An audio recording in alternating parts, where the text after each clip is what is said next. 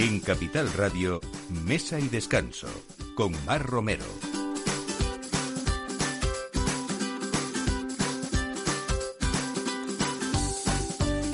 Buenos días, es sábado 21 de diciembre y no solamente hoy ya es hora prácticamente de que la gente esté preparando la mesa, sino que en estas fechas que se nos avecinan y estas cenas tan importantes, pues aquí está Mesa y Descanso en Capital Radio para una vez más dar buenas ideas y sobre todo pues esas personas y esos profesionales que, que aman todo lo que hacen y ese trabajo eh, y están aquí pues para ponernos una buena mesa, unos buenos vinos, buenos productos también y mucha alegría, que es lo que nosotros intentamos transmitir aquí cada fin de semana.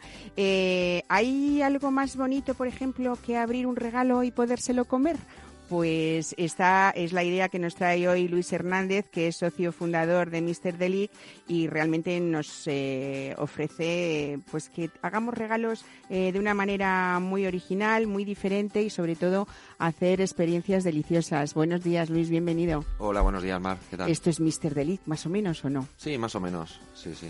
Básicamente Mr. Delic eh, pues selecciona los mejores productos delicatessen y, y a través de experiencias gastronómicas pues facilitamos pues que, pues que un regalado, una persona eh, pues pueda, pueda tener una experiencia gastronómica en menos de 10 minutos con los mejores productos y una recetita que le mandamos en la caja. Qué bien, bueno, pues vamos a contar luego detalles porque para gusto se hicieron los colores, ¿no? Y hay muchos, es, muchas propuestas para, para cada, cada persona y para, y para cada persona que compra y que quiere regalar y para cada persona que, que recibe también, ¿no?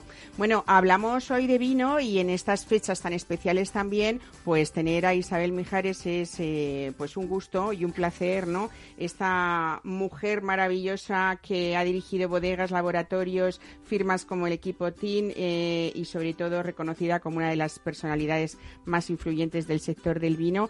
Eh, ¿Buscas vinos muy especiales siempre para los tuyos en Nochebuena, en Nochevieja, en Navidades, Isabel? Para mí, es, para esos días, eh, elijo los vinos que amo, que me dicen algo, sea por mis recuerdos, sea por experiencias nuevas, sea porque los acabo de descubrir, o sea, los vinos que me van a acompañar en Navidad, bebo bastante, se tengo que reconocer.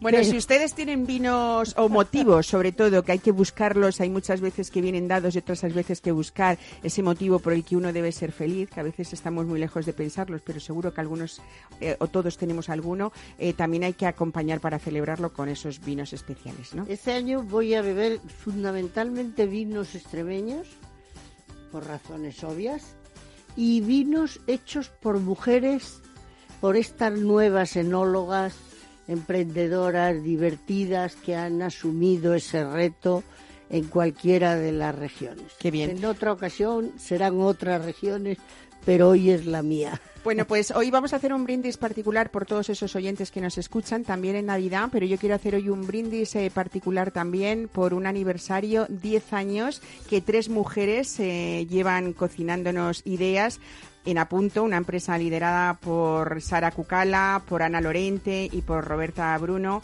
que comenzó siendo una escuela de cocina, una librería especializada también en gastronomía y vino, pero que en estos 10 años eh, no solamente nos han dado muchas satisfacciones, nos han hecho conocer a grandes cocineros, vivir grandes experiencias y sobre todo un futuro que nos espera maravilloso porque hay muchísimas novedades. Sara Cucala, bienvenida, buenos días. Bien hallados, ¿qué tal? Gracias por invitarme. Diez días, mira, me acuerdo, o sea, diez años el año pasado que nos reunimos así por casualidad y estábamos con una velita de nueve, ¿eh? hacíamos los nueve años. Con, ahora a- los con diez. Ana y con toda Con la Ana familia Guerrero, que próximamente estará aquí ahora en un momento. ¿no? Del horno de Saonofre, que les quiero muchísimo, son Sí. vecinos además del barrio y jo, fue súper bonito. Me acuerdo perfectamente de esa, de esa velita que soplamos, ¿verdad? Sí, en aquellos nueve años, pues ya son diez. Fíjate, 10 años que, bueno, hay que contarlo, eh, Sara Cucala eh, y Ana Lorente, eh, que han sido siempre amigas, compañeras de, de todos nosotros y unas mujeres expertísimas en gastronomía, pues decidisteis un día dar la vuelta también a vuestro trabajo periodístico y montar a punto, ¿no? Sí, sí, fue en aquel momento, en plena crisis, que todos los compañeros nos decían que estábamos absolutamente locas, y es verdad, tienes que estar un poco loco para emprender cualquier cosa. Y, eh, y dejamos, no es que nos apartáramos del mundo periodístico, que nunca lo hemos hecho, el que es periodista es periodista de raza siempre y, lo vas a llevar dentro siempre, pero, pero sí eh, eh, nos fuimos hacia otra, hacia otra línea que es el contacto directo con las personas y el potenciar otras maneras de comunicar, como puede ser con, a través de la imagen, como la productora de Penca, que es punto. Ah, simplemente seguimos el mismo camino, pero de otra manera. Pues vamos a hablar de eso también a lo largo del programa y estamos esperando que también vendrá Ana Guerrero, porque es verdad que hay muchas personas que, aunque todavía no es Nochebuena, ya están pensando en el roscón de Reyes y cada vez más es verdad que se aceleran eh, eh, esos, esos eh, dulces y bueno, está para los gustos también y para uno los, los deguste como quieran. Esta semana se ha nombrado a Hornos Anonofre como medalla de plata o uno de los, el segundo de los mejores roscones de Reyes que hay en Madrid y es porque hay secretos que ellas no se guarda y que vamos a saber perfectamente qué tiene que tener un verdadero roscón de Reyes y por qué algunos son tan premiados y cómo ha subido esa calidad de nuestros roscones no solamente en Madrid sino también en España. Así que todo esto a partir de esta hora con Alberto Coca en la realización y Ana de Toro en esa producción. Bienvenidos a Mesa y Descanso.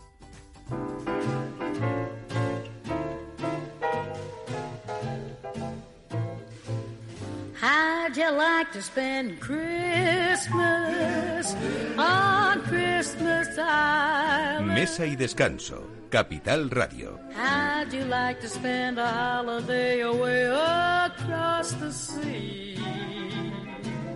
How'd you like to spend Christmas on Christmas Island?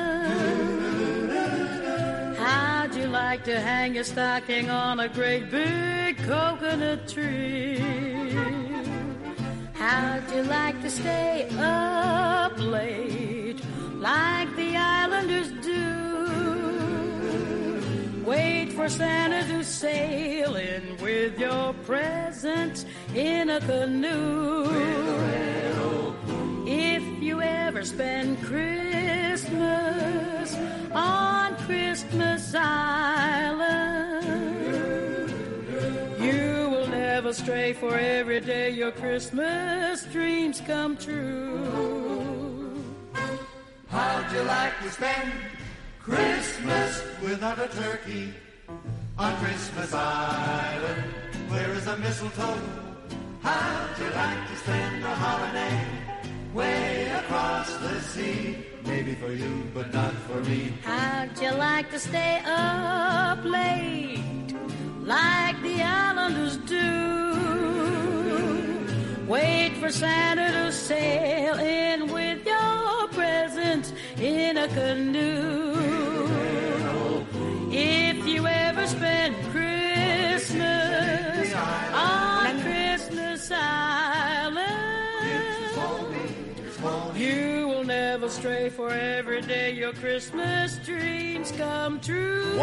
Trucha marinada con patatas al cava y salsa curry. Lomo de orza con pimientos asados y mayonesa de yuzu. Pato a la naranja con salsa hoisin.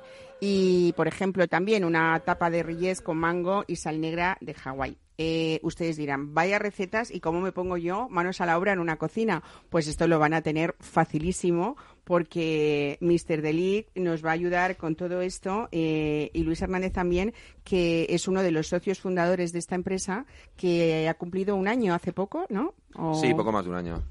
Y, y, bueno, lo que a mí que me encanta que sean eh, packs, regalos que nos ayuden en, en estos días, que nos hagan la vida fácil, que además hacéis armonías dependiendo de qué platos sugiráis y sobre todo tenemos hasta colores diferentes en los packs que recibimos. Cuéntanos esto, Luis.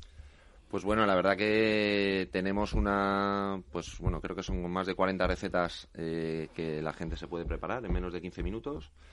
Y bueno, como comentabas, pues es un regalo muy especial porque nos salimos, nos salimos un poco de, pues de la mera cesta de regalo con un montón de productos que bueno, que están muy ricos, pero que, que realmente pues tienes que buscar la manera de combinarlos y para muchas personas pues muchas veces es difícil encontrar el momento de, de probar ciertas cosas. Entonces, pues le damos un sentido a una cesta regalo y, y, pues por ejemplo una cesta de 10 ingredientes pues puede servir para, para hacer una cena de seis personas con un primero, segundo y un maridaje de vino blanco, vino tinto y, y varios platos, ¿no? Nos has traído un ejemplo que es de Sí. el pack rojo, podríamos llamarlo, ¿no? Sí, pack rojo, eh, que bueno, es un pulpo con gnocchi al curry rojo que se prepara en unos 8 minutos y que va maridado con dos cervezas. O sea, bien hecho. Bien hecho y está exquisito, te lo puedo Qué asegurar. bueno, ¿no? Sí, sí. Otro Bueno, día vengo y os lo hago. Me Sí, decía Isabel, ¿y por qué con cervezas? Pero estoy leyendo aquí que, por ejemplo, algo, eh, otro ejemplo puede ser un maridaje de foie de las landas con malvasía dulce volcánica de Lanzarote, ¿no? Exacto. O sí, aperitivos con burbujas también. Sí, tenéis, ¿no? aperitivos con burbujas. Tenemos también el jamón ibérico, 100% ibérico de bellota, eh, pues con champán francés, con Paul Roger. Eh, luego, bueno, tenemos bastante bastante variedad, ¿no? Para todos los gustos. Qué bien. Bueno, todos y cada uno de esos pack regal- regalo lo que sí que contienen es una exquisita selección de productos delicatessen, ¿no? Después catas guiadas, esos maridajes o armonías de, de altura eh, y cofres de degustación con, con experiencias, incluso que incluyen experiencias gastronómicas. Hay una ficha con los consejos y las recetas que, de cómo se pueden combinar. Claro, ¿no? todas las cajas regalo contienen una ficha donde, bueno, donde se explica un poco el pack, se cuenta alguna curiosidad, pues tanto de los productos como del plato y incluye, por supuesto, los, los productos que, que incluye y, y los pasos para preparar la receta. O sea, la receta realmente, muchos de los platos es cocina de ensamblaje, que se llama, ¿no? Que es simplemente, pues por ejemplo, tienes aquí la receta de espárragos cojonudos con tampera de anchoa y alcaparra y mayonesa. Entonces, realmente, pues es, eh, tardas tres minutos en hacerlo, ¿no? Pero realmente lo que vendemos en estos casos es la idea de Qué cómo, bien. cómo combinar esos ¿Y a productos. todas las ciudades lo mandáis o de momento A solo toda la Madrid? Unión Europea, sí. Toda O sea, la Unión Europea. Sí, o sea, entras en mrdelic.com, mrdelic, acabado en c.com, y, y allí, pues bueno, ves todas las recetas, ves todos los platos, hay varios tipos de caja regalo, unas que son solo producto, otras que son las recetas, que es un poco lo que estamos hablando, y mandamos a toda la Unión Euro- Europea. De hecho estamos mandando a Alemania, Francia y... Esto lo llamáis, eh, Luis, Chef's Pack, Chef que a mí Packs, me encanta sí, sí. porque tenemos eso, lo que dices, lo, lo necesario para elaborar platos riquísimos que se combinan, se puede obtener un menú completo en menos de 15 minutos. Claro, realmente lo que lo que lo que estamos regalando aquí son momentos de son momentos de son momentos delicatessen. No regalas una caja con productos. Estás regalando un momento de Tenemos cajas que se pueden personalizar, por ejemplo. Exacto, sí, sí, También, claro, ¿no? sí. Cada uno puede pedir un poco lo que quiera. ¿Y qué tenemos desde opciones o desde la opción más económica hasta si uno quiere... ¿Cuál es la opción más cara? La caja azul, veo, La caja azul sí que bueno es una caja regalo que incluye cinco platos que sería un menú maridado eh, para hasta ocho personas eh, pues que incluiría pues un vino blanco tinto un champán eh, bueno incluye ibéricos y luego cinco recetas de eh, pues para hacer un menú degustación para, para ocho personas ¿no? Ujú. Bueno, los pedidos se pueden hacer online, aunque vosotros también tenéis eh, una, una tienda en Pozuelo del Arcón, donde... Sí, tenemos tienda física en Pozuelo de Alarcón, que además, eh, bueno, a lo largo de todo este año hemos hecho catas y degustaciones y, y, bueno, con los, con los chefs que colaboran con nosotros, pues hemos hecho alguna, alguna degustación de los platos que estábamos lanzando en la web. Entonces, pues allí mismo el cocinero pues, pues preparaba los platos, los invitados venían, los probaban, nos daban sus opiniones, venían algunos bloggers, algunos periodistas de vez en cuando y, y la verdad que eran momentos bastante bastante buenos, para lo bueno y para lo malo, porque había algún plato que no encajaba muy bien y teníamos que sacarlo, ¿no? Pero Bueno, yo eh, tecleo aquí Mr. Delic, mrdelic.com y a mí me puede llegar este pedido en 48 horas, más o menos, en o 48 incluso horas, menos, sí, ¿no? Sí, sí, sí, 24 48 horas. Y a Unión Europea en dos o tres días lo tienes en Esto no en solamente para casa, sino, como decíamos, si alguien quiere hacer un regalo, y además es un regalo por partida doble, porque estamos contribuyendo a una buena causa social también, ¿no? Colaboráis con una fundación, con APROCOR. Pues sí, desde estas navidades y, de ahora en adelante, pues todo el estocaje, la manipulación de las cajas y, todo el trabajo pues se va a llevar a cabo en la Fundación Apro- Aprocor, que es una fundación eh, pues que lleva más de 30 años colaborando en la integración de personas con discapacidad intelectual.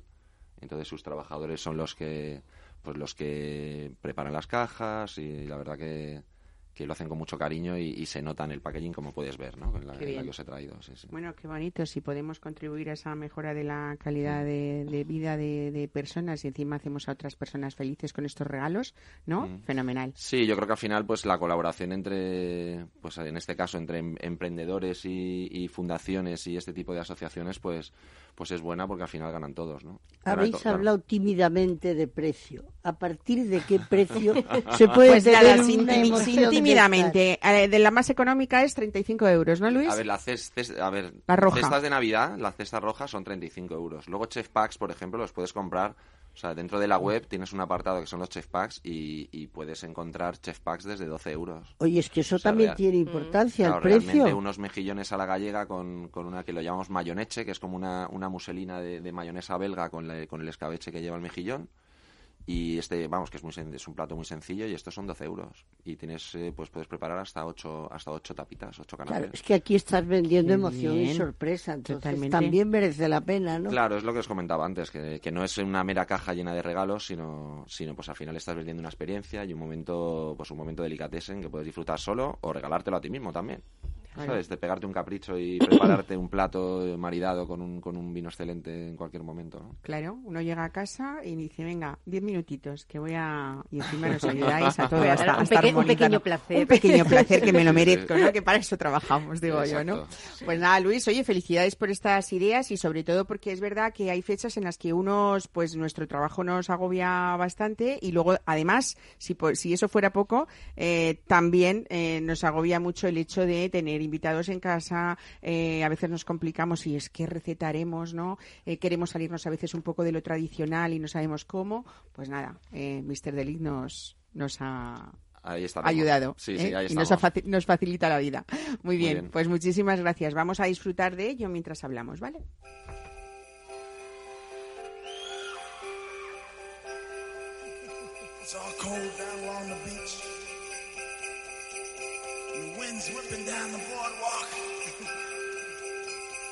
Man! You guys know what time of year it is? What time? What? What? What? Oh, Christmas time. You guys all, you guys all been good and practicing real hard? Yeah? Clients, you've been, you've been rehearsing real hard now. So Santa, bring you a new saxophone, right? Everybody out there been good or what? Oh, that's not many, not many. You guys in trouble out here. and you better watch out. You better not cry. You better not pout. I'm telling you why. Santa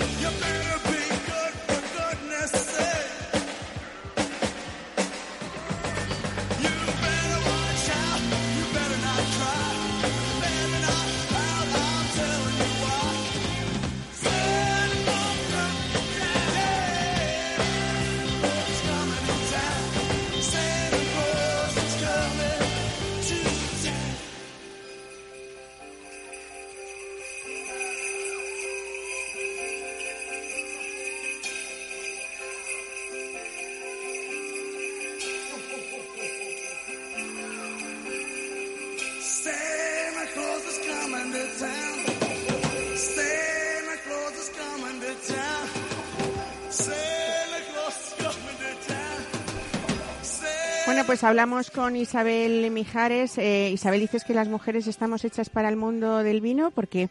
Yo creo que porque, mira, somos inteligentes. somos, en general, ¿eh? puede que haya alguna tonta, pero yo me he encontrado con muy pocas. Eh, eh, pues somos imaginativas. Tenemos una gran sensibilidad porque lo da nuestro propio carácter de, de ser madres, de ser hijas, de ser un poco las que llevamos y, y que nos han educado quizá en la sensibilidad y en el sentimentalismo, a veces incluso criticado después, ¿no? O sea, son tres condiciones importantísimas para el vino. Y luego tenemos una capacidad de entregarnos a lo que nos gusta increíble. Entonces, el, el vino no tiene horas, el vino no es una industria más, tiene que ser muy vocacional y, y la mujer es capaz, cuando le gusta algo, de dedicarse a fondo. Cuando odia algo también hace cruz y raya y se larga. O sea, tú dices que somos mitad ciencia, mitad arte y, y, y, y el nos, vino es y nos mitad sobran ciencia, todos. mitad arte. Y entonces tiene- tienes que tener conocimientos, si no, no lo puedes hacer. Pero luego tiene que haber un carácter de artista. Tú al vino, cuando lo haces, le das tu propia impronta. Mira, yo acabo de hacer el vino más alto del mundo, como sabéis, a 3.000 metros en los valles calchaquíes, y ha habido alguien que lo ha probado en Francia y ha dicho, Isabel no estaba lejos. Es decir, tienes una forma de hacer que está al margen de la etnología, porque la etnología hemos sido muchos compañeros en la misma escuela. Tienes una forma, yo cuido mucho la expresión tánica porque pienso que las mujeres somos muy sensibles a todo lo que nos agrede. Entonces, creo, cada vez creo más que esto es un mundo de mujeres. Buenos días, Ana Guerrero. Como sé que enseguida vas a tomar palabra, eh, te Me presento presentas antes. por si acaso. Oye, Pero- felicidades lo primero, porque tenemos medalla de plata al mejor roscón de Reyes en ¡Ey! Madrid, ¿no? ¡Bien! Muy bien. Eh, bueno, es una gozada, ¿eh? O sea, yo tengo como una especie de subidón que no me lo quiero creer, ¿sabes? No quiero como hacer así con el pelo porque porque hay que conseguir hacerlo mejor aún. Y no Hay que ir al oro. Bueno, luego nos vas a contar cuáles son esos secretos de ese grandísimo roscón claro, de Reyes no que lleva muchísimos años eh, las personas haciendo cola en la calle San Onofre, en el mercado de San Miguel, en la Santiaguesa, en la calle Mayor. Eh, yo imagino, ¿por qué cada vez se adelanta más? Ah, ah, y hay gente que todavía no hemos llegado a la Nochebuena, nos faltan tres A mí días. esto no me gusta. Yo tampoco, yo No los roscones los quiero como mucho, mucho dos días antes de Reyes, ¿no? Yo, yo creo que al final eh, estamos tan colmados de todo Que, mm, que no le damos importancia a nada porque somos unos caprichosos. El primer mundo se ha convertido en un, en un mundo caprichoso, en el cual quiero esto y lo tengo. Y lo tengo inmediatamente y llamo si no a un Y antes un que nadie, mensajero Y me lo trae corriendo, un corriendo, como una niñata. Y no me gusta porque al final perderemos las tradiciones, perderemos el porqué, perderemos las... Bueno, pues perderemos muchas cosas. Pero también es verdad que estamos aquí y esto es lo que hay y, y tenemos que adaptarnos. Cada año avanzamos un poquito más en el tiempo a pesar de que no queremos, pero es tanta la demanda, es tanto lo que nos piden que a veces también te sientes pues como si estuvieras maltratando al cliente, ¿no? De alguna manera.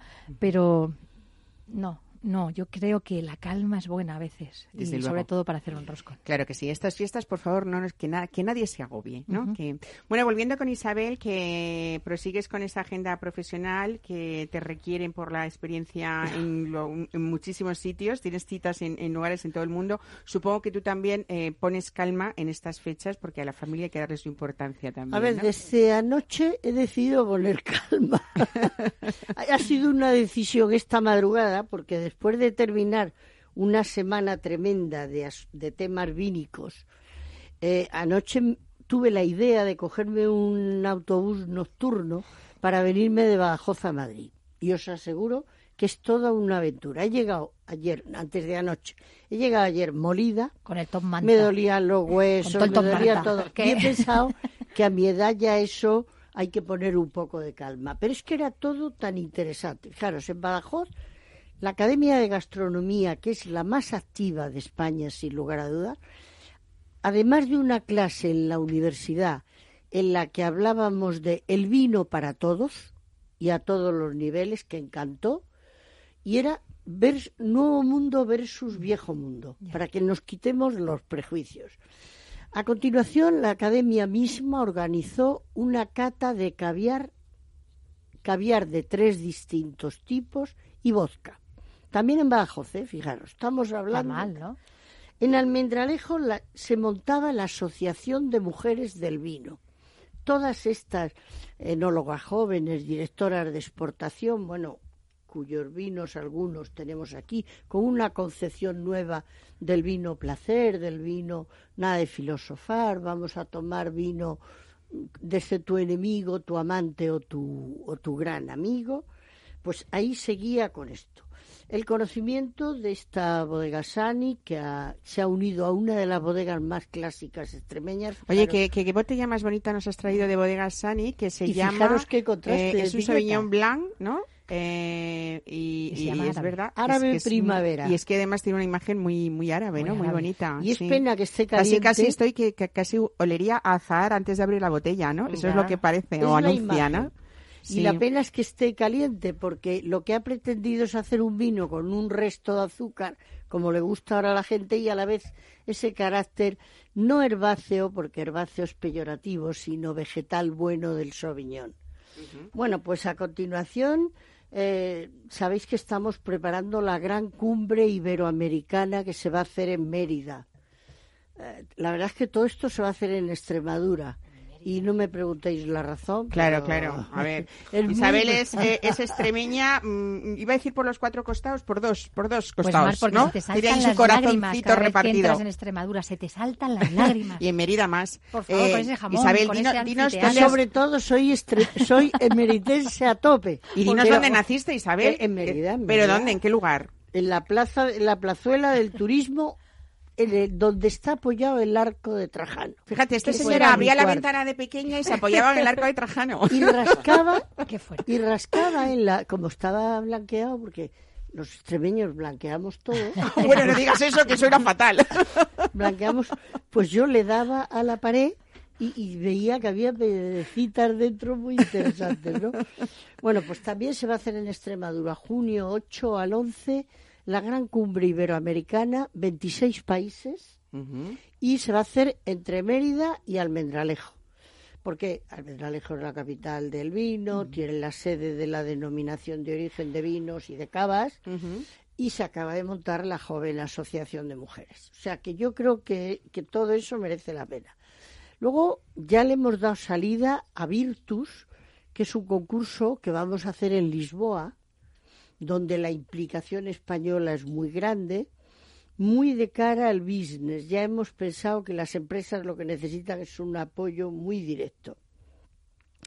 Eh, Ribeiro, como sabéis, tu tierra más próxima, ha presentado unos adoptiva. vinos de una Ya, originalidad pero de- increíble. ¿qué ha pasado en Ribeiro de repente? Bueno, por mi consejo es que os cojáis el sea, coche, os vayáis, llaméis al Consejo Regulador y le digáis que os prepare lo que nos preparó el otro día que Mar no pudo venir, que es una reunión con los empresarios explicándonos cada uno su mensaje y su producto. Y yo lo que quise llevar conmigo fue grandes compradores de Madrid y gente que desconoce lo que es una denominación como Ribeiro. Bueno, entonces mm, creo que hay, tal revolución en el sector en este momento, o la decisión de un marqués de Riscal de hacer ese XR, que supongo que lo habréis probado, para tomar por copas. Yo ayer comí en, en Masterchef y me encontré a toda la sala tomando era impensable en otro momento, hubieran dicho un riscal serio y tal. Bueno, pues es el vino de ayer al gusto de la gente de hoy. O sea, creo que el mundo del vino en este momento es como si le hubieran puesto una espoleta y eso por hablar de unos cuantos, pero es que podíamos hablar de maravilla porque también he querido traeros el primer vino sin azúcar, porque hay gente que, que tiene problemas de nutrición, de salud, etcétera, y es un vino al que se le ha extraído el azúcar. Después lo probaremos. Para quien nos escucha, Isabel, eh, ¿los vinos secos tienen azúcar? No, sí, tienen todos azúcar, porque las levaduras en su fermentación no pueden llegar al final. Entonces, le llamamos seco. Está muy bien, porque antes la Unión Europea decía por debajo de 1,5 gramos de azúcar, pero nadie lleva la medida. Y ahora se dice seco cuando el consumidor medio no percibe sensaciones dulces. Para que veamos hasta qué punto el vino está intentando acercarse de verdad a lo que piensa el consumidor ¿Y cómo se llama ese vino sin azúcar? que es el único, pues ahora mismo me pillas porque te he enseñado. Ahora sacamos Está la botella. nevera, está Ahora está, en la nevera, ahora cuando la saquemos, que por cierto, una, mandar. una, una botella muy bonita que, me la acaban de mandar a mi despacho y yo solo agradezco que me manden todo. Y como soy tan clara, si no me gusta le digo es una deliciosa porquería, muy elegantemente. muy Eh, elegantemente, o lo tomaría con mi suegra en el borde de la piscina. Ya le he dicho bastante. Que, está- que es también igual de porquería. bueno, bueno, perdón a las En fin, suegras, ahora- por favor. ahora soy suegra, Eh, por eso, por eso, que algunas lo somos ya. Eh, en fin, eh, ¿qué te iba a decir? Que quiero, quiero saber si hay unas reglas más o menos por donde nos podamos mover, esta reglas generales para la cena que nos espera, que está, está aquí en la puerta, Nochebuena. Eh, un poco a seguir, ¿no? Una orientación para decir, pues mira, ¿qué pongo en la entrada? ¿Y qué En la entrada hay que poner una botella de anís del mono para que empecemos ya bien las fiestas, Eso está bien. Para crear Muy música, para hombre, crear música. Ya, pero Ana, una botella de anís del mono con un buen jamón ibérico, te garantizo Que no sé si vas a llegar a la cena. que no sé si vas a llegar. O sea, yo creo que el problema de estos días es que cada vez nos gusta más. Antes era más clásico eh, en, di- en las diferentes regiones, porque había mucha diferencia.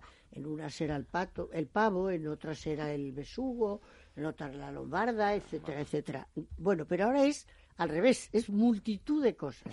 Si tú Tenemos una globalización de cocina y por lo tanto a ver qué hacemos. si pretendes encontrar un vino que armonice medianamente con todo, entonces yo le digo a todo el mundo, mira, mm, no te preocupes, elige los, lo sólido que te guste, lo líquido que te guste y vas encontrando si lo que hay es armonía o divorcio.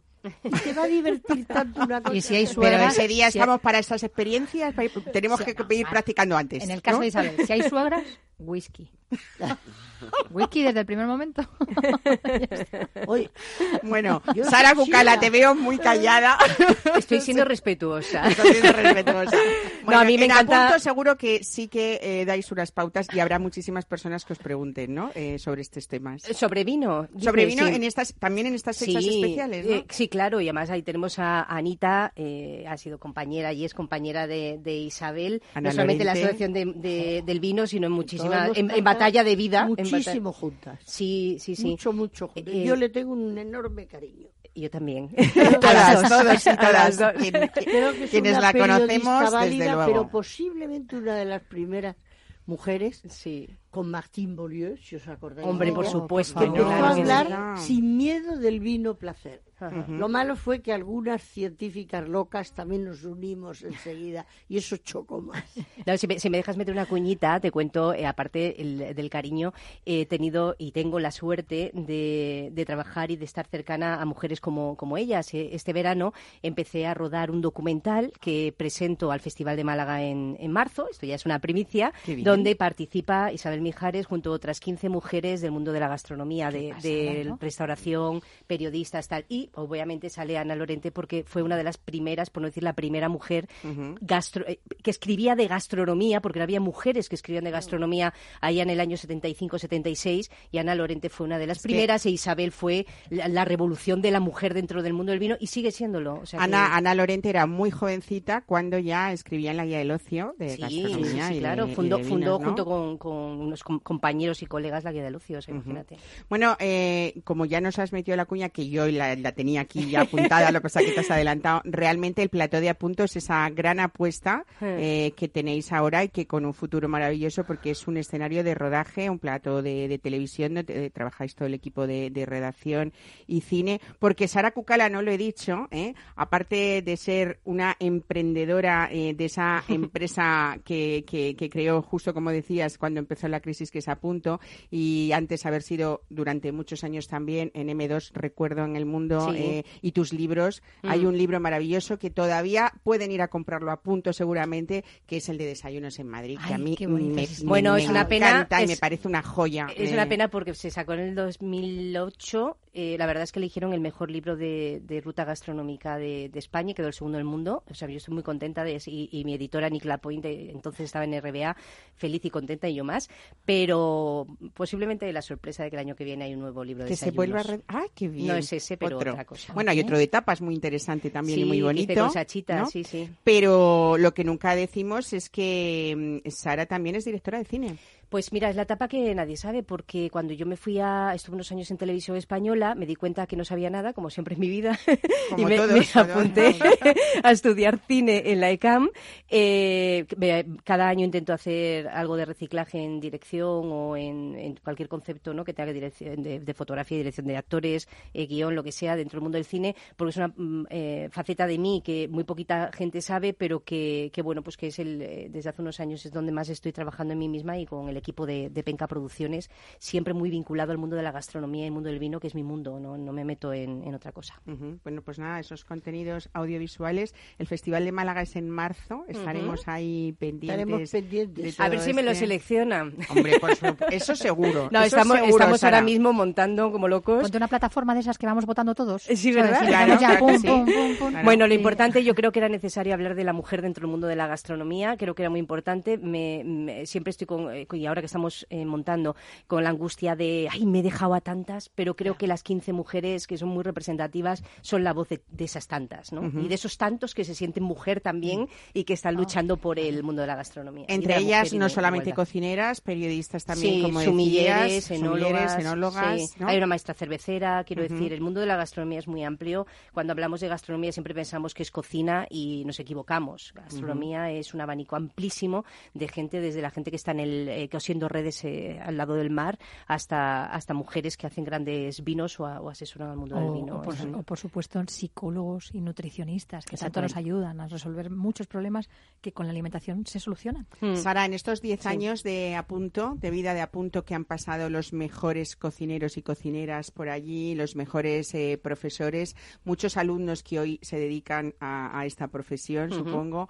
has ayudado además a una especie de democratización de esa cocina, eh, pues con esos usuarios, por ejemplo, que iban a, a- a los supermercados día y se hacía y le Mm. disteis esa vuelta a la cocina para elegir buenos productos y buenas materias primas. Sí. Eh, ha habido muchas cosas en apunto, quedan muchísimas más porque habláis de que va a ser eh, pues, pues que no había una, una empresa de gastronomía eh, con un servicio 360, como se dice Sí. ahora, y también estáis en ello ahora Sí. mismo, ¿no? ¿Sabes qué pasa, Mar? Bueno, tú eres periodista, sabes de, de lo que hablo, además, mm, obviamente también es un referente dentro del mundo de la gastronomía y del vino. Eh, sabes que, que vivimos en un mundo en el que eh, ahora mismo queremos hacerlo todo por una nada. Todo. Y es imposible. O sea, yo creo que a veces nos tenemos que centrar en, en algo e intentar luchar porque ese algo salga bien, ¿no? Sea correcto y sea bien. Y sobre todo por contratar a, a gente que sepa de lo que está hablando. Vivimos en un momento, yo llamo de la crisis del mundo del periodista, del periodista de la gastronomía, del periodista del vino, no tanto porque la gente con el vino no se atreve. No juega. Los claro. blogueros, los influencers, todo esto que a mí me parece que ha sido un pequeño virus dentro de los últimos años, y lo digo tal cual, eh, ha, ha distorsionado lo que es el concepto y el periodismo y la información de coherencia y veraz de- del periodismo gastronómico. Entonces, cuando nosotros hablamos del 360, yo lo digo porque nosotros somos, estamos formados por gente que somos periodistas especializados en gastronomía, especializados en vino. Roberta es sumiller, estamos con un equipo de cuatro cocineros eh, en Apunto. Yo tengo un equipo de producción eh, y, de, y de cinematografía y fotografía dentro de Apunto. Es decir, cuando alguien, cuando nos piden comunicación, no somos, no tenemos agencia de comunicación, buscamos una agencia de comunicación que comunique, que se una a ese concepto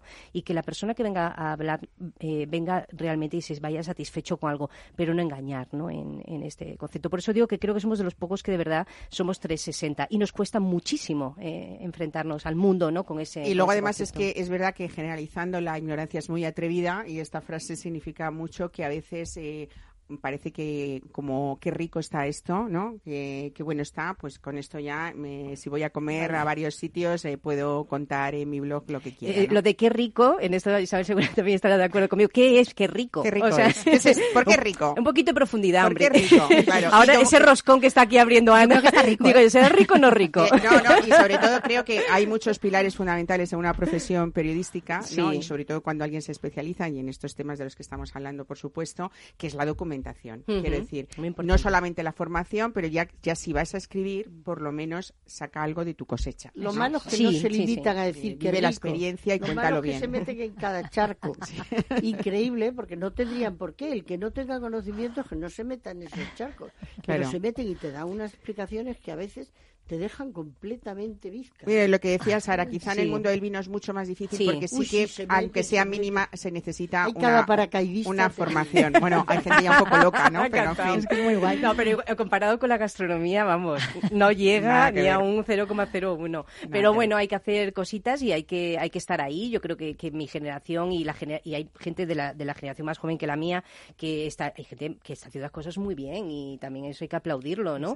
Pero, pero es verdad que vivimos en un momento de revuelo raro entre todo vale y oye, no, todo y no tendríamos vale. que volver a saber dignificar una profesión que cuesta muchos años de Sí. formación, también de dinero, porque aunque se invita a esos periodistas o nos invitan, eh, también uno tiene ese interés de viajar, de visitar sitios, eh, que esa formación, lo sabéis todos, eh, también eh, cuesta.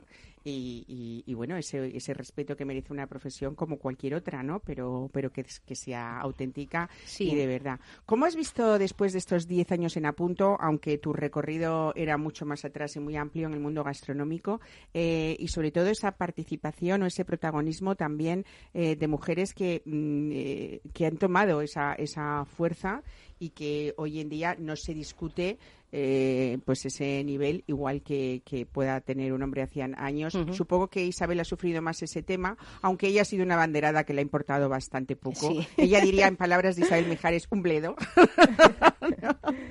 me encanta que en los años 60 eh, no se pudiera, eh, no, no me encanta, pero quiero decir, que en una situación en la que las mujeres no podían entrar a una bodega y llegas tú rompedora a ser la presidenta de una denominación de origen como la de Valdepeñas y le dices a los viticultores lo que tienen que hacer. ¿Qué pasó entonces, Isabel? Bueno, pues es que, la- pero yo no tengo mal recuerdo, porque yo creo que sobre todo Siempre ha sido era, respetada, era ¿no? chocante, o sea, mm, para mí fue más sorprendente todavía cuando llegué al Bierzo con moto, fumando puros en la calle. Pero ni una lagrimita, Isabel. Venía de- ni una lagrimita venía de de frustración. Pues ni no, una, ni una rabia de esas de jolín. Cuando tú les demuestras que estás preparada, son muy buenos compañeros. Yo tengo que Muy decir bonito, muy bonito que también, son sí unos señor. excelentes compañeros. Mira, yo salía de la bodega, me iba con ellos a la calle del agua a tomarme un vaso de vino, no había ninguna mujer, pero ellos no me lo hacían sentir. O sea, al revés, me rodeaban, me trataban muy bien y a la vez, por lo que pensaran viéndome con ese puro en la boca o con la moto o pff, la, la verdad es que yo no entendía que fuera que yo fuera la rara. Me parecía lo normal y dije, todavía no ha llegado.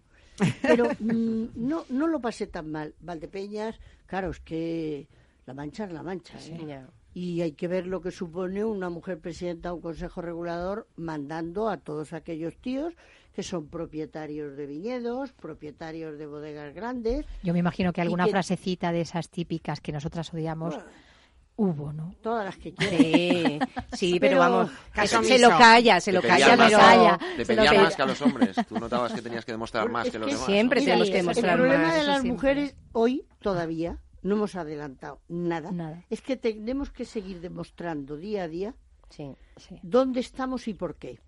Y eso es injusto, porque al hombre el valor se le supone, la fuerza también y el que sabe de todo. Tú no te das cuenta que llegas a un restaurante, hay una pareja y le dicen a él, ¿y qué vino ponemos? Como si él Sí, sí, supiera sí, sí. algo. Mm, Sigue pasando, ¿eh? Sigue pasando. Sigue automáticamente. pasando, pero yo creo que la, la tendencia debería ir cambiando. Bueno, mira, la, la, la gente idea... muy joven, la gente muy joven, yo creo que ya. Pero la gente Claro. muy joven les vigila los mensajes, les vigila los móviles. ¿Cómo que hemos pro- progresado? Yo creo que todavía Mujeres maltratadas. Bisabuela tal, era mucho más independiente Pues que sí, estas niñas Sí, ahora, que se dejan mirar los móviles, Sí, que se dejan gobernar por, por... Yo, de verdad, creo que no seamos... Eh, eh, ese es el key de la cuestión. No es cómo se porten, sino cómo dejamos que se porten. Sí, hay, hay ese punto también ahí, eh, además ahora con, lo- con el documental, eh, el- yo bueno, lo veo en voces de, de mujeres como Begoña Rodrigo, como tal, que lo manifiestan, ¿no? Dice, en, hay un paso, o sea, hay, ma- hay machismo obviamente evidente en todo, no, no en el sector gastronómico, en todo, en Todo. Eh, pero también hay muchas mujeres que dejan que también ese machismo exista, o sea, esto no, no seamos realistas. Yo creo exactamente. Yo creo que el día que dejemos, hay, hay una de las eh, protagonistas del, del documental que dice el día que dejemos de dar premios a mujeres, quizás hayamos alcanzado una, un, un poco de igualdad, ¿no? En este mundo. Dejemos de decir, ay, está para las mujeres o las periodistas. ¿Cuántas veces, verdad, Mar, le hemos dado bola y hemos hecho cabeceras en, en los periódicos de las sumilleres o las cocineras o las chicas estrellas Claro, los premios tendrían que ser individuales, por supuesto, en mujeres, pero no como grupo, Ya. como si fuéramos un grupo aparte de la Ni naturaleza. Como ¿no? cuota. Claro, Exactamente, exactamente. claro. Bueno, en esos 10 años quizá sí que has Mm. visto esa evolución y Mira, sobre todo esa yo- def- mm, ese defender profesiones que no estábamos Sí. acostumbrados a ver dentro de las mujeres. Mira, yo, yo Tenemos como... que darles visibilidad. Exactamente, yo estoy de acuerdo con Yo creo que todavía hay que hacer Isabel. mucho por la mujer. Sí. ¿eh? O sea, yo creo que no podemos dejar de hacer titulares porque Exactamente. No porque al final nos apagamos y yo estoy en el día a día de un oficio masculino, ¿no? Es terrible. Cada vez somos más mujeres en los obradores. Bueno, pues aún así, todos los días nos hacen sentirnos débiles. Y, y sacando la misma producción. Y no, no sé cómo, cómo, cómo pasar al otro lado, ¿no? O sea, hay como una especie de, de palo, ¿no? De barrera. de barrerita que no se ve, que además todos pasamos por ella como, como si no, no la hubiera, pero la hay. Todos los días nos ocurre, todos los días. Pero tenemos que olvidar el no puedo. Ah, no bueno, hay nada claro. que no podamos Mirar, hacer. yo soy discapacitada desde el día one de mi vida. Yo el no puedo no me lo voy a creer nunca. El gran problema es yo como discapacitada, sin decirlo y sin vivirlo, he podido desarrollarme, pero porque pude no decirlo, porque pude no contarlo. El problema es que la mujer es mujer y se ve. O sea, yo durante mi infancia y mi adolescencia no supe que era discapacitada. Llevaba un pantalón, a mí me faltaba una pierna, pero nadie lo sabía porque yo andaba fenomenal. Con lo cual pude desarrollarme como una persona normal. El problema es que la mujer todavía no es normal. O sea, en el mundo del, del negocio, como vamos con cara de mujer, bueno, me- menos yo, que, que me disfrazo de hombre todos los días. Mentira, está pero, guapísima. Está guapísima. pero es verdad que me disfrazo de de hombre. ¿Para qué? Pues porque probablemente me da, me da esa seguridad para que no me puedan decir no vales, ¿no? De alguna forma. O que no haya cosas que despisten. a- Claro. Sara, No, bueno, mira, en ese yo- cambio, haciendo sí, tú un poco resumen sí. de esos 10 años. En de- esos 10 años y, y bueno, y, y enlazando un poco todo esto, solamente una cosa que me parece muy importante de lo que estamos hablando es, eh, a mí una de las cosas que más me ha sorprendido al hacer esto y siendo mujer, y además que yo he vivido ese paso de también dentro del mundo de la gastronomía como mujer, me ha pasado de todo, de todo, pero no me voy a entrevistar a mí misma porque sería muy Woody Allen, eh, pero, pero que lo que me he encontrado sobre todo y me ha dado mucha tristeza es el silencio sobre todo con las chicas del norte, cuando me he ido al País Vasco a entrevistar. Silencios, miedo, ¿qué va a pensar tal? Eh, esto por favor no lo ponga. Si hiciera el documental diciendo todas esas frases fuera de tal, ¿Por qué que las se- chicas del norte? eh, pu- pues no lo sé, quizás por tradiciones que son tradiciones más, más arraigadas al... Hay un choco son son, arriba, son hay chocos, tradiciones ¿no? muy de Todavía, mujer, ¿no? Pero donde, como de puertas para adentro, son las mujeres las que mandan. Sí, claro, realmente. la sociedad Eh, matriarcal gallega y vasca está y- y, clarísima. asturiana. Eh, de puertas para afuera, el hombre es el que está ahí. Es que esto Sí, es eh, real. ¿vuelven a los chocos? O sea, o quiero decir, ¿ya se les permite? eh, ¿O se hay chocos algunas, solo de mujeres? hay, alguno- do- hay algunas donde ya permiten, pero no hay todavía un choco de mujer. Es más, eh, eh, por ejemplo, el tema de la tamborrada, ¿no? que salen toda la gente del país, es muy bonito en el San Sebastián, con sus tamborcillos, a tocar ahí la tamborrada, etcétera, etcétera.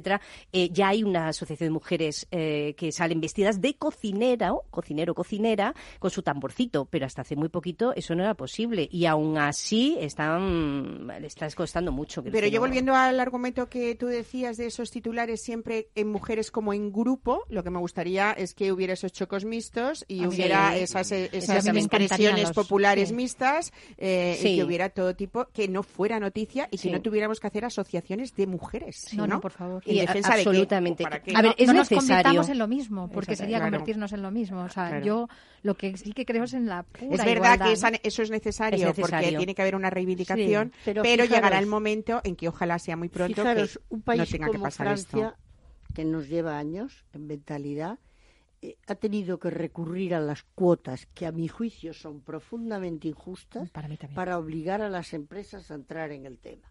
O sea, no nos hagamos ilusiones. No.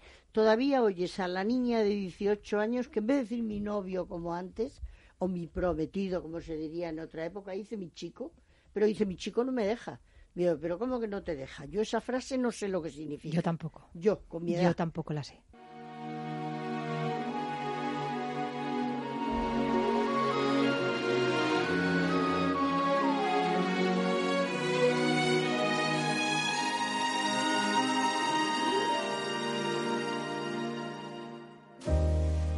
Chestnuts roasting on an open fire. Jack Frost nipping at your nose.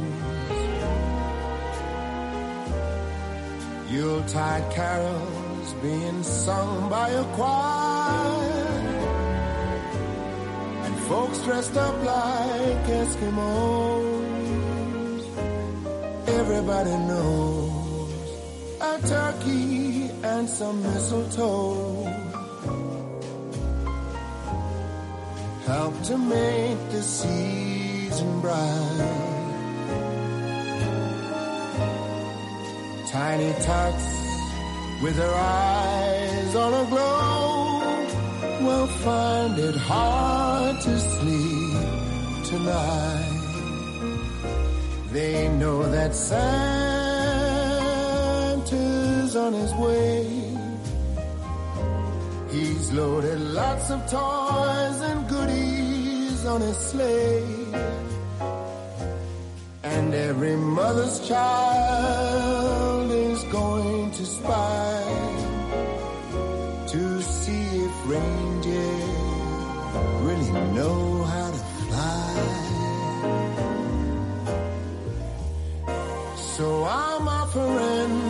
Simple phrase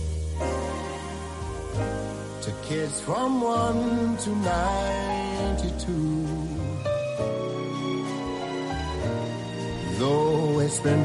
Bueno, Isabel nos ha elegido varios vinos, hemos empezado por el árabe, ahora vamos a tomar ese sin azúcar porque el punto dulce hoy nos lo pone Ana. Estamos criticando casi, no con, todos los respetos, a quien se adelanta excesivamente, pero nosotros hemos querido adelantarnos y tú trayéndonos este roscón de hornos Anonofre, Ana, porque es verdad que mm, merece la pena que hoy celebremos esa medalla de plata eh, de además muchísimos roscones que se habían presentado, pues luego entre 10 que fue la selección final eh, tenemos un número 2 que os ha hecho muy felices, pero a mí me gustaría también eh, contar un poco mm, qué es lo que tiene, porque el roscón tiene que ser muy natural, con ingredientes naturales, y vosotros lleváis peleando muchos años por esto, no solamente este premio, que está muy bien el reconocimiento, pero ha sido una labor de mucho tiempo, ¿no? Bueno, sobre todo el premio nos sienta muy bien porque, si os dais cuenta, estábamos rodeados de gente muy joven, de muy... O sea, mm, no aparecían... Y empresas muy jóvenes empresas también. muy jóvenes, los pasteleros de renombre de esta ciudad. ¿Qué, está pasando en el mundo de la pastelería? ¿Qué miedo nos da? ¿Qué, qué está ocurriendo? Yo con esto lo que hago desde aquí es animar a todos los pasteleros de, de esta ciudad y de todas, ¿no? A que nos pongamos las pilas otra vez, ¿no? O sea, que cuesta mucho, que nos podemos relajar, que es verdad que el, el de toda la vida te da una, una especie de confort que muchas veces pues deja de, de- de serlo, ¿no? Deja de ser confortable porque nos abandonamos, ¿no? Y entonces creo que está muy bien el, el seguir en la lucha de cada vez ser mejores que nosotros mismos ayer, ¿no? Claro. Bueno, esto, el premio a mí, de verdad que me sienta muy bien y que me gusta mucho porque al final se lo debo a mi madre, se lo debo a mi padre. Yo, soy, yo vengo aquí ya con las cosas hechas y es muy fácil a, eh, empujar, ¿no? Pero crear es una locura, es una locura. Entonces, esto es por ellos, ni más ni menos. Y por toda la gente que trabaja en casa, que está dándolo todo, por esas mujeres, por esos hombres, ¿no? Que parece que no, pero es que estamos ahí todos los días, ¿no? Y que, jolín, Bueno, decimos que, decíamos que la víspera de Reyes la actividad en vuestro obrador es frenética en la elaboración de ese roscón artesanal que tiene eh, muchos años de, y, y mucho tiempo lleva con lista de espera. Eh, vuestros rellenos de frambuesas, de cabello de ángel o de mazapán arrasan Pero en os voy a estas contar fechas, un poco ¿no? el secreto del roscón. ¿vale? Eso es, venga. O sea, el, el secreto de un buen roscón es, primero, elegir una buena harina. Es muy complicado en el día de hoy encontrar una harina libre de ascórbicos, libre de aditivos, porque yo no necesito una harina que aguante muchos años. Yo quiero hacer un buen roscón con una harina limpia. Vale, pues la hemos encontrado en Tardienta, ahí en la entradita de los monegros, que hacen un trigo espectacular y que nos han provocado una harina capaz de sostener toda la mantequilla. Producto nacional. ¡Guay! Vale, eso primero. Segundo, una buena naranja y limón. Ralladuras de naranja y limón naturales que nos, la, nos mm, vienen del Levante, of course, pero de un Levante español. Almendra, por favor, las almendras Almendra fileteadas. marcona.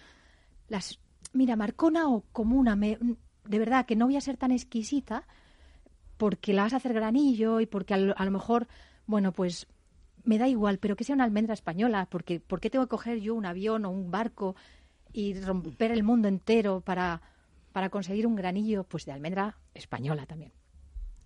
Primero dejamos secar la harina, esa harina que llega de este, de este molino, la dejamos secar durante un mesecito para que podamos malearla. Vamos haciendo, metiendo frutas en el propio ron para ir macerando las frutas, la naranja y el limón, las ralladuras, todo lo metemos en ron y vamos macerando durante semanas para que vayan cogiendo como una consistencia especial y luego los aromas tampoco se pierdan, ¿no?